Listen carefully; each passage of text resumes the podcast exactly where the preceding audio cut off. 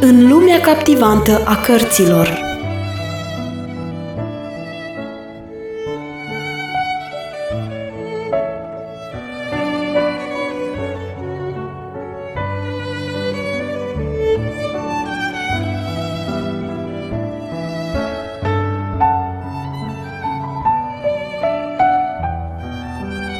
Ascultați în continuare lecturarea cărții Secretul mulțumirii, scrisă de Harriet Lumis Smith.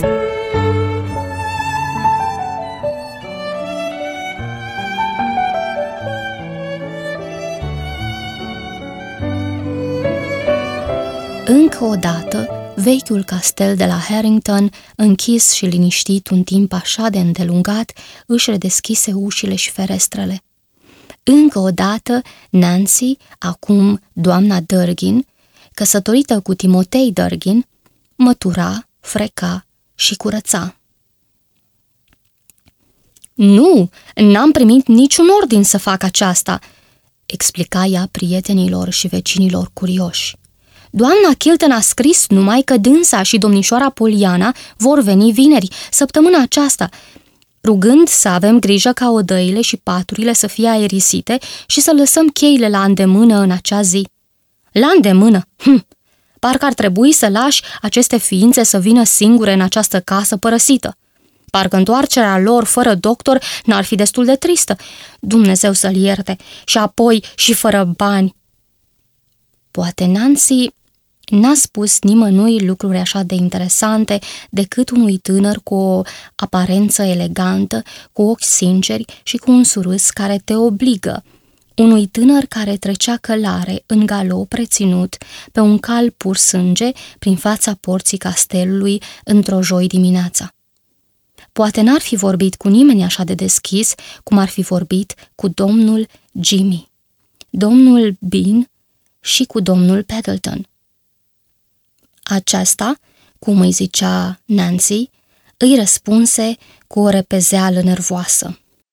N-are importanță, Nancy. Cheamă-mă pe numele care îți vine în minte. Eu știu ce trebuie să știu. Doamna Chilton și nepoata sa sunt așteptate mâine, nu-i așa? Da, domnule, zise Nancy, făcând un compliment respectuos. Mi-e milă de ele, nu pentru că nu sunt mulțumită să le revăd, dar înțelegeți, cred, ci pentru felul și condițiile în care vin înapoi. Mi-e milă de ele, nu pentru că nu sunt mulțumită să le revăd, mă înțelegeți, cred, ci pentru felul și condițiile în care vin înapoi. Da, știu, înțeleg, răspunse tânărul serios. În picioare, pe treptele scării, Nancy dădu din cap, semn că a înțeles reacția gravă a tânărului. Nu mă miră deloc, domnule Jimmy, zise ea cu voce tare, urmărind cu admirație calul și călărețul.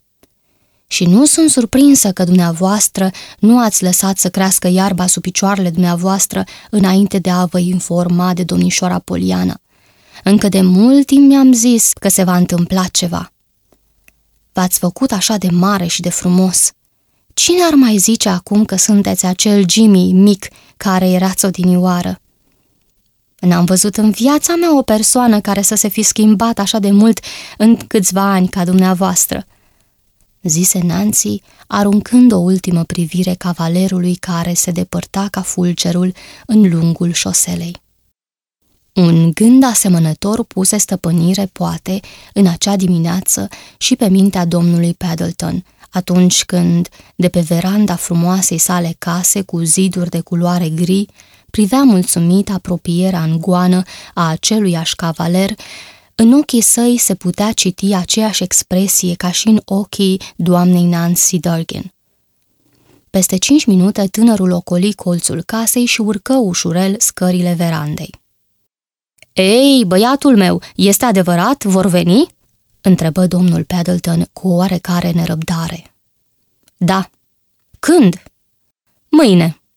Tânărul se instală pe un scaun. Vorbele lui scurte făcuseră pe tatăl lui adoptiv să-și încrunte sprâncenele. Dar ce s-a întâmplat? Nimic, domnule. Prostii, eu văd clar.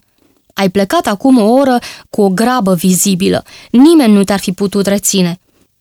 Acum te-ai așezat pe un scaun calm, rece, parcă nimic nu ar fi în stare să te miște. Dacă nu te-aș cunoaște, aș putea crede că nu ești mulțumit de venirea prietenelor tale. Ei, spune adevărul, nu ești mulțumit că ele se întorc? Tânărul începu să râdă și să se miște nerăbdător. Da, desigur, nu se prea vede. Mă gândeam numai la Poliana. Poliana? Eu credeam că tu o să mor de dorul ei. Așa este. Ai spus-o acum un minut. Ieri nimeni nu m-ar fi putut opri să o văd pe Poliana, iar astăzi, când știu că vine, nimic nu m-ar putea împinge spre ea. De ce, Jimmy? Nu știu nici eu și poate părea stupid acest lucru. Nu vă pot explica, dar mi se pare că eu aș fi preferat ca Poliana să nu se facă mare. Era așa gentilă. Îmi place să mă gândesc la ea așa cum am văzut-o ultima oară, cu fața ei serioasă, cu pete roz, codițele ei blonde și bunul rămas plin de tristețe atunci când zicea: "Da, sunt mulțumită că plec, dar voi fi și mai mulțumită când mă voi întoarce." Înțeleg perfect ce vrei să spui. Eu am văzut-o iarna trecută la Roma. Este adevărat că ai văzut-o? Spune-mi, te rog, despre ea, zise Jimmy cu multă nerăbdare. O expresie de curiozitate se ivi în privirea lui John Pendleton. Eu credeam că tu nu vrei să o vezi pe Poliana, domnișoară. Tânărul se strâmbă și întrebă din nou, prefăcându-se că n-a auzit nimic. Este drăguță? Ei, voi, tinerilor, prima întrebare pe care o puneți când e vorba de o fată este totdeauna: este drăguță? Bine, deci, este drăguță? Insistă tânărul. Te las să judeci singur. Poliana este drăguță dacă este vorba de trăsăturile fizice, nu are însă bucle și gropițe. În realitate, cred că Poliana a crezut până acum că ea nu este drăguță. Mai de mult îmi spunea că atunci când va fi în cer, va vrea bucle negre, iar anul trecut la Roma îmi spunea că ar prefera să scrie un roman, a cărui eroină să aibă părul neondulat și pistrui pe față. Aceasta s-ar asemăna bine cu Poliana de odinioară. Și tu o găsești la fel? De altminteri, eu o găsesc drăguță. Are ochi frumoși, este plină de sănătate și peste tot duce cu ea farmecul tinereții. Fața îi se luminează când vorbește și atunci uiți îndată dacă trăsăturile ei sunt sau nu regulate. Mai joacă încă jocul? John Pendleton surâse cu un aer de drăgălășenie. Eu cred că îl joacă, dar nu mai vorbește atât de el ca în trecut. După o clipă de liniște, tânărul Pendleton zise încet: acesta este un lucru care mă miră mult.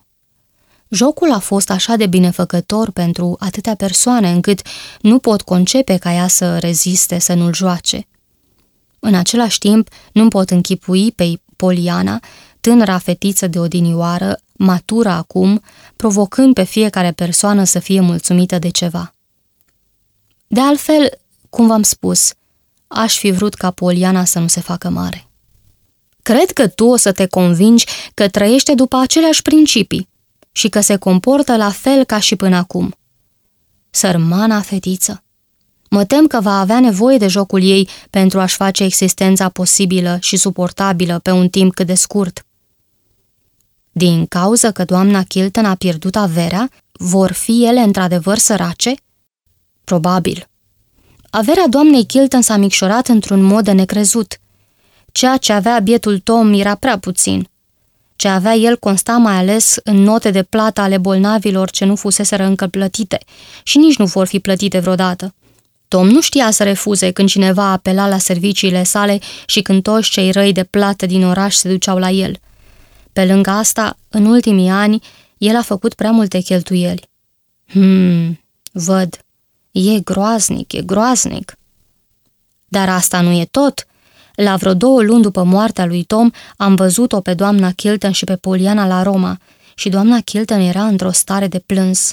În afară de tristețea ei, datorată pierderii lui Tom, ea începea să întrezărească situația detestabilă a finanțelor ei și lucrul acesta a dus-o într-o stare vecină cu nebunia. Refuza să mai vină acasă. Spunea că niciodată nu vrea să mai revadă orașul și nici pe locuitorii lui. Tu știi că a fost întotdeauna foarte mândră și că se simțea foarte bine situată în noua ei poziție, căsătorită. S-ar simți grozav de umilită de faptul că locuitorii de aici o știu cum era singură, cum era căsătorită și acum s-o vadă văduvă și săracă. De altfel, doamna Chilton căzuse într-o stare de moleșeală foarte primejdioasă pentru sănătatea ei. Sărmana Poliana, ar fi un lucru minunat să o mai vezi așa zburdalnică. Dar dacă doamna Chilton va fi mereu în halul ăsta, copila se va întrista și se va posomorâ.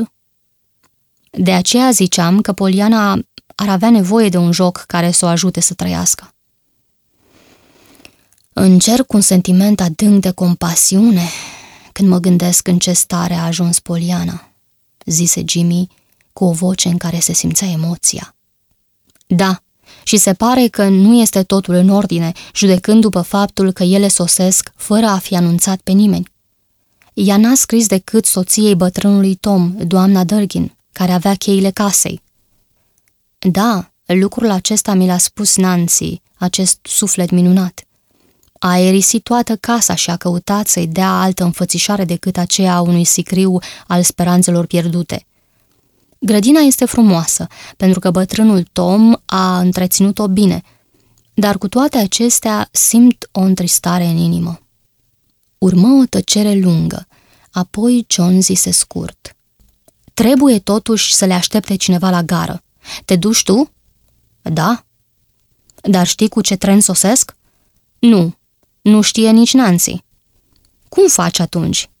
Mă voi duce la fiecare tren, până când vor sosi, zise tânărul râzând. Timotei va merge, ca și mine, cu trăsura. Afară de aceasta, nici nu sunt prea multe trenuri pe zi. O știi, cred. Da, știu, zise John, și îți doresc succes. Mulțumesc, zise tânărul Jimmy surâzând, însă puțin trist. Într-adevăr, cum ar zice Nancy, am nevoie de urări de bine.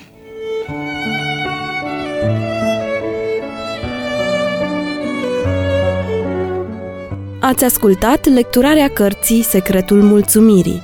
Vă așteptăm și data viitoare pentru un nou episod din povestea emoționantă a Polianei.